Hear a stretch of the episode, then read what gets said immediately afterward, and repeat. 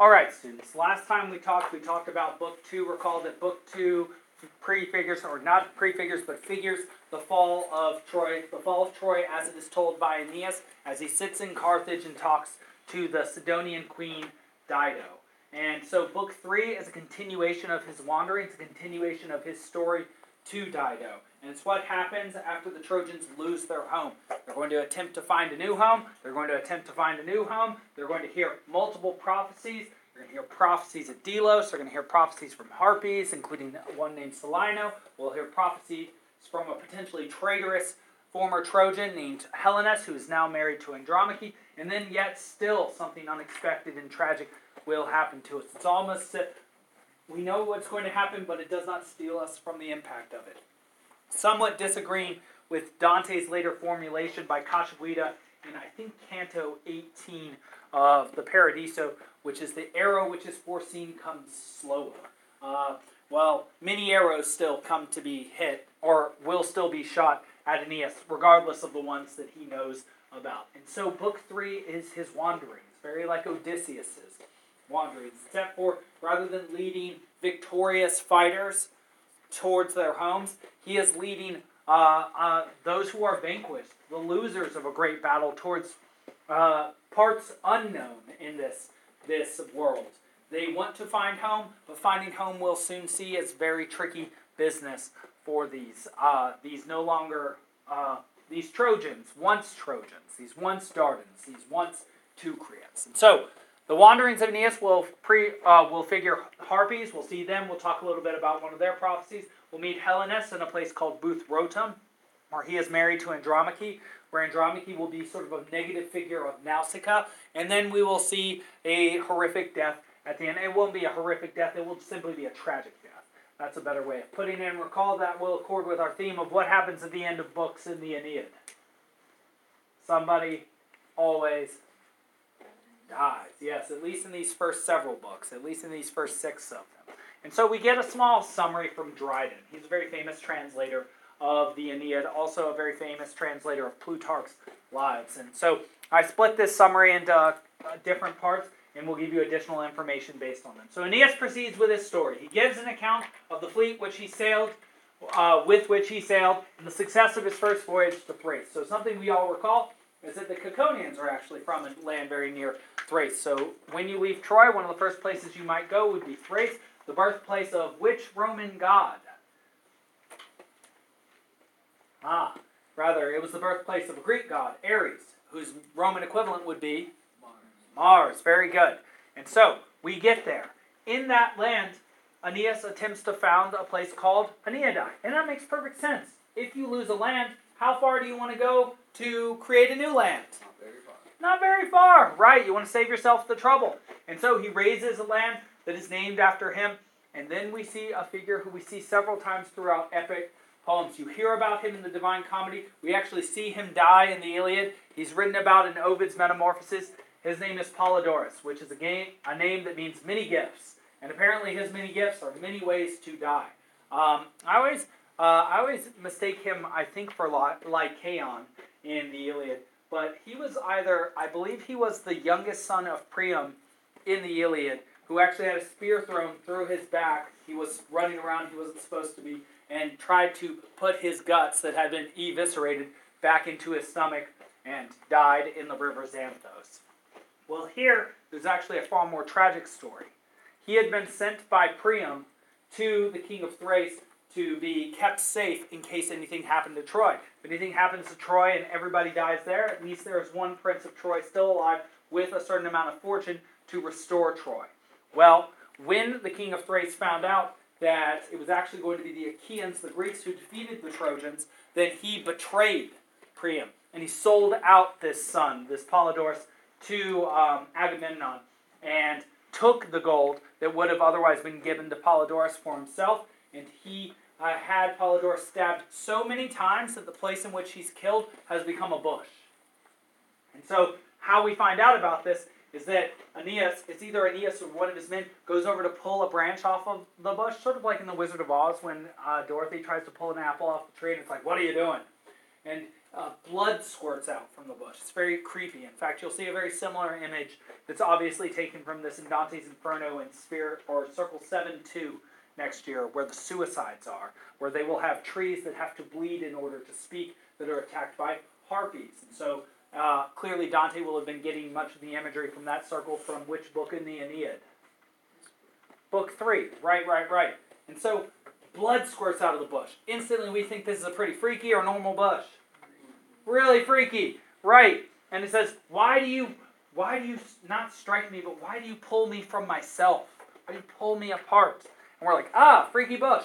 And the bush explains to us because it is the dead corpse of, um, uh, excuse me, of uh, I forget Polydorus, that he was betrayed in this land, and so treachery against the Trojans has ruled in this land. And so this land is pristine and clear, or in some way cursed because of the terrible things that have been done there.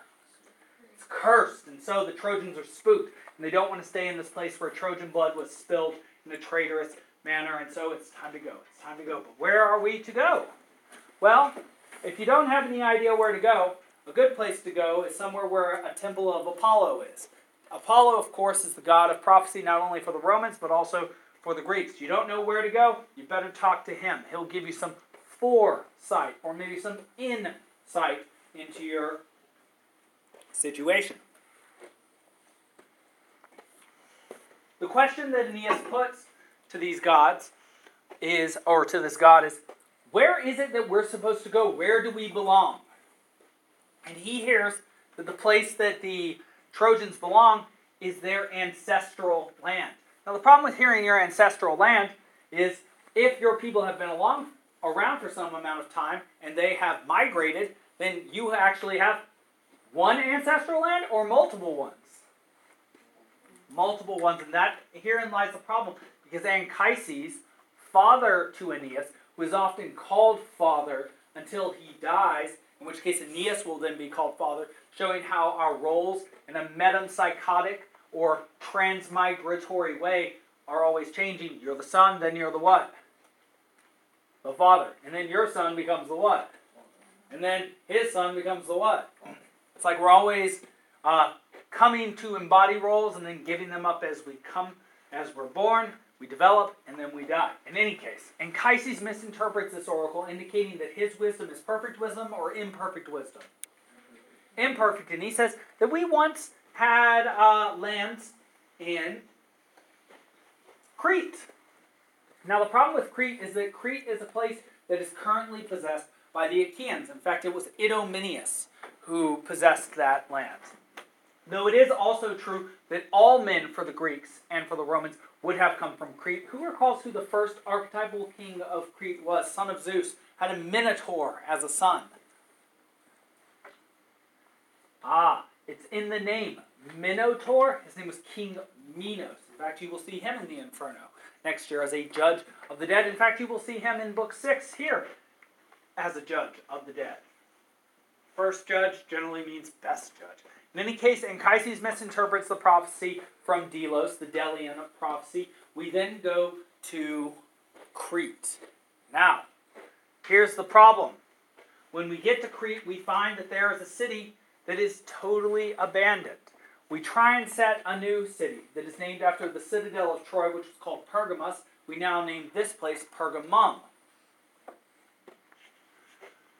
Unfortunately, as we know from Oedipus and from Book 1 of the Iliad, when someone does something immoral in the ancient world, what often afflicts them from the bow of Apollo? Plague, exactly. Just like uh, just like Thebes had been afflicted due to the actions of Oedipus, killing his father, laying with his mother, just as the Achaeans were afflicted with plague by Apollo for disrespecting his prophet. Anybody recall the name of that prophet from way back when? Who was the father of, this will probably give it away, Chryseis? It was Chryses. All right, in any case, remember why it is that Crete had plague. Idomeneus on the way home made a promise to Neptune Poseidon. He said, If I get through this storm, if I make it home, I will what the first living thing that I see when I make landing on the beach? Yes, I will make sacrifice. And he probably thought it was going to be a deer or a snake, or hopefully a crab. Unfortunately, what he saw was his own darling son. And so he spilled the blood of his son. He killed his son in sacrifice. In fact, Dante will say next year that this is an instance of one of the times that what that keeping your promise is actually worse than breaking your promise, and that Idomeneus should have broken his promise even to a god rather than have done this. And perhaps you agree. Perhaps you agree that there's a touch of humanity there. In any case, because of his actions, he brought plague on his city. The men then had to flee that city. The unfortunate thing is, has that plague disappeared from the air around there? No, it's still there. Can we say? No. no. Second place we've gone, even after a prophecy, not the right place. We figured out that Anchises was wrong. Makes us not only question how long this journey is going to take, but also makes us question our leadership too. Because if they can be wrong about that, well, what else can they be wrong about? Anything. And that's the thing about following a leader. All right. We then receive counsel from the De Penates. Remember, these are the so called household gods, the statues that Aeneas takes with him from, it's either his home or Anchises' home. I think Anchises brings them with us. They're sort of uh, symbols for the customs and the language and the, uh, the way of being of the Trojans. These are the these are the ancestral fragments that remind him of who he is wherever it is that he goes. And they show themselves as giants in his dreams. Again, we have another dream here. He's had a dream from Hector, he's had a dream now from the De We'll see even more dreams during the course of this story. And they give him the true sense of the oracle. It was not, in fact, in, which means that he receives the truth from where? Outside or inside himself if it's a dream. Within himself, which is a nice metaphor for where should you find the truth as a human? Within yourself. You need to trust yourself. Right, exactly. In any case, they say, no, no, no. Your ancestral land is the western land, the Hesperia, Italy, the place, um, the place near Sicily where King uh, Achates currently rules. And that is the place that you need to go.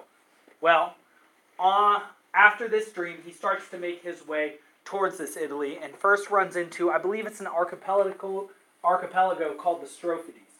There in the Strophades, he runs into, and this is a common theme in book three, running into horrific monsters that are just as bad or worse than what Odysseus ran into. He runs into some harpies. Now, harpies are foul, loathsome creatures. We'll see them down in hell next year in the Inferno. They'll be picking at the uh, the leaves and the branches of poor suicide trees and making them bleed and feel pain. Something about the harpies, just to know how horrifying they are, is they're like black birds with human faces, woman's faces. So they're like pretty faces, but they're pale, and they have nasty black bodies. On their black bodies, they have feces smeared all over their chest. So how do they smell?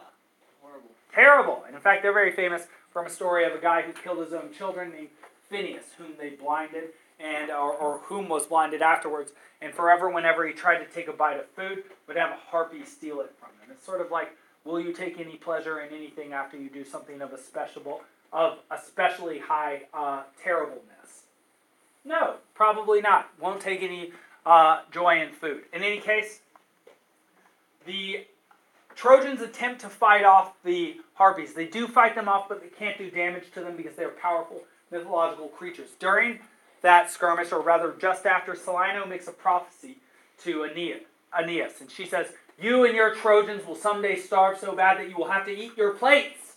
I want you to remember that prophecy because when we get near the end of this text, and I have to do a little bit of summarizing of the last few books because we don't have time to read them all, I will give you that instance. It will happen in book seven, actually, that uh, we talk about the plates getting eaten. I think it's actually a pretty lame uh, prophecy because actually, do you want to hear what the plates end up being? They're pita bread. You know how like bread is for a sandwich is like the plate of the food you put on the sandwich. Well, it's like a dumb metaphor like that. So they don't actually end up starving and having to eat their own plates. Or it, it, I think it's actually technically tables that they have to eat. And you're like, eat a table? That's not very delicious. Looks like fake composite wood. It's like, yeah, well, pita bread's a lot better. In any case, we make it from there to Buthrotum. This is the uh, I'll say the third location that we've been to. The Strophades I don't really count as well as the Delos location. We passed through those. But this is, well, actually, let's count those too. So we've been to Thrace, We tried to found a city there. We've been to Delos, which told us to go to our ancestral lands, where we accidentally went to Crete. We after Crete, we went through the Strophades, and now we go to Buthrotum. Now, in years past, I focused more on Buthrotum, but I want you just to know some important details. There's a small stream outside of Buthrotum that is dried up. They call it the Xanthos. Remember that the Xanthos was also the name of the very powerful river which was in front of Troy. This is itself a metaphor. A metaphor for what? The stream of life of the people who live in Buthrotum has dried up, has dried out. It's like they're living in the past. In fact, the first thing we see there is a young lady who seems to be tending to her clothing, which reminds us of whom in the Odyssey? Nausicaa. But the thing about Nausicaa is she was happy or sad when we saw her. Very happy because she was looking towards the what? Where she would have a husband. The future. Her future was so bright. Well, the thing about Andromache is that now she looks towards the what, which makes her so sad. The past, because all the good times in her life, so far as she knows, are no longer in front of her, but rather what? Behind her. And the thing is, she's actually, she's not looking forward to finding a husband and then finding Odysseus, who could potentially be that husband. Instead, we find Andromache, who is washing clothes and crying for her dead son, and potentially for her dead husband as well. Buthrotum is a negative version of Scheria. It is a negative version of future expectation. Rather than expecting good things to come, they attempt to live in the past because the present is so totally unbearable. Other reasons why it's unbearable. Andromache not only has had her son killed and her people taken from her and her beautiful, wonderful, noble husband taken, but her current husband is Helenus. Remember that Helenus was the prophet brother of Hector and Paris, who was caught by Ulysses and who was squeezed for the information about getting Philoctetes and Neoptolemus back to the war. Had Helenus not given information about the Palladium, Philoctetes, and Neoptolemus to the Achaeans, what would not have happened? Troy would not have fallen. Troy would not have fallen. So Andromache is married essentially to a what? Traitor. A traitor. A complete traitor. The opposite of Hector. How great is her life now? Not very good. Not very good. Not very good. This place is a pale imitation of what Troy was. Everything is inverted. The river is weak. Their, their gaze is backwards rather than forwards. Rather than a noble soul leading them, it's a treacherous soul leading them. We don't want to stay here very long, but we do need a prophecy from Helenus because we need to know where to go. We need to know what to do. We're going to receive a lot of prophecies in this text. In fact, we'll get one from Mercury, Hermes, twice in book four. And so, what his prophecy tells, it's sort of, it's almost useless. He doesn't really give a lot of direct information. He says, A, you need to meet this other more powerful prophet named the Sibyl who follows Apollo. She's actually going to guide Aeneas into hell, into their version of hell. Well, actually, he's not going to take an. He's not going to take the detour into Tartarus. We'll wait until next year for that. He'll go to their version of heaven, which will be called the Elysian Fields or Elysium. In fact, I think there's a beer company that's local called Elysian Fields, and so the idea seems to be that when you get drunk, you go to heaven. But as we know from the Cyclopes, is that true? Not at all. That's right. In any case, in any case, the other part of the prophecy is that they will have to make it to the western land, the land of their ancestors, and there they have to fight for. And so it's not really a particularly great prophecy. They then pass a couple very interesting things. They almost get caught up by Charybdis, but somehow Aeneas and his sailors uh, get out of the whirlpool, of, sort of like Pirates of the Caribbean at World's End. Um, you know that last fight that's in a maelstrom, which is a whirlpool in the ocean. Well, and then they pass by the Cyclopes. They actually make landing on the Cyclopes island, which is very interesting because we see Polyphemus again, and Polyphemus does not have his eye because Ulysses has just what? Just been there and just left. His eye is bleeding down blood. It's actually a very disgusting and scary image. And in fact, we meet an Achaean there, and his name is Achaemenides. Achaemenides tells us that Ulysses left him on that island, which tells us what about the Roman perception of the Greeks? Not only are they deceptive, they got that Trojan horse in, but what? How do they feel for their own people? They don't even care about their own people. And so this is sort of an attack by uh, the Roman poet Virgil on the Greek character.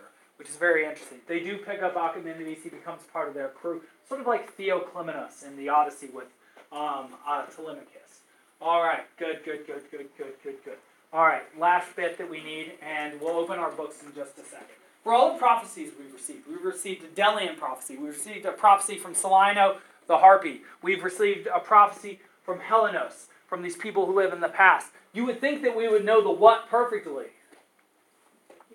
The future perfectly. And yet, there are always things that we miss. There are always things that happen that we could not possibly expect, except for we as readers know that if we're getting to the end of book three and that's the end of a book and it's the Aeneid, what's going to happen?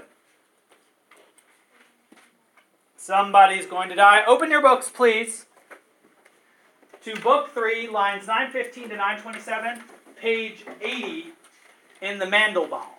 We are using Allen Mandelbaum's translation. He has a very famous translation and inexpensive of both the Aeneid and the Inferno. The Aeneid is written in Latin, of course, and then the Inferno is in Italian. It was a Tuscan dialect. That time it was the vulgar language of Florence, and um, well, they're pretty similar too. A lot of people that study Latin eventually study Italian. And so, and I might sneeze, we'll see.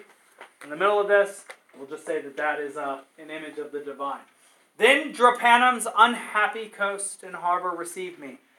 It is here that after all the tempests of the sea, I want you to really think about that line. After everything he's been through, the fall of Troy, the loss of his wife, going to one land, trying to set his life there and failing, going to another land, trying to set his life and failing there. Let me just finish this. I lose my father, Anchises. Stay in every care and crisis. For here, O best of fathers, you first left me to my weariness, alone, and Anchises, and you who were saved in vain from dreadful dangers. Not even Helenus, the prophet, nor the horrible Celaeno, when they warned of many terrors, told this grief to come. And this was my last trial. This was the term of my long journey. I left that harbor, and then the God drove me upon your shore. All right, and that's what happened right before Aeneas made it to uh, Carthage.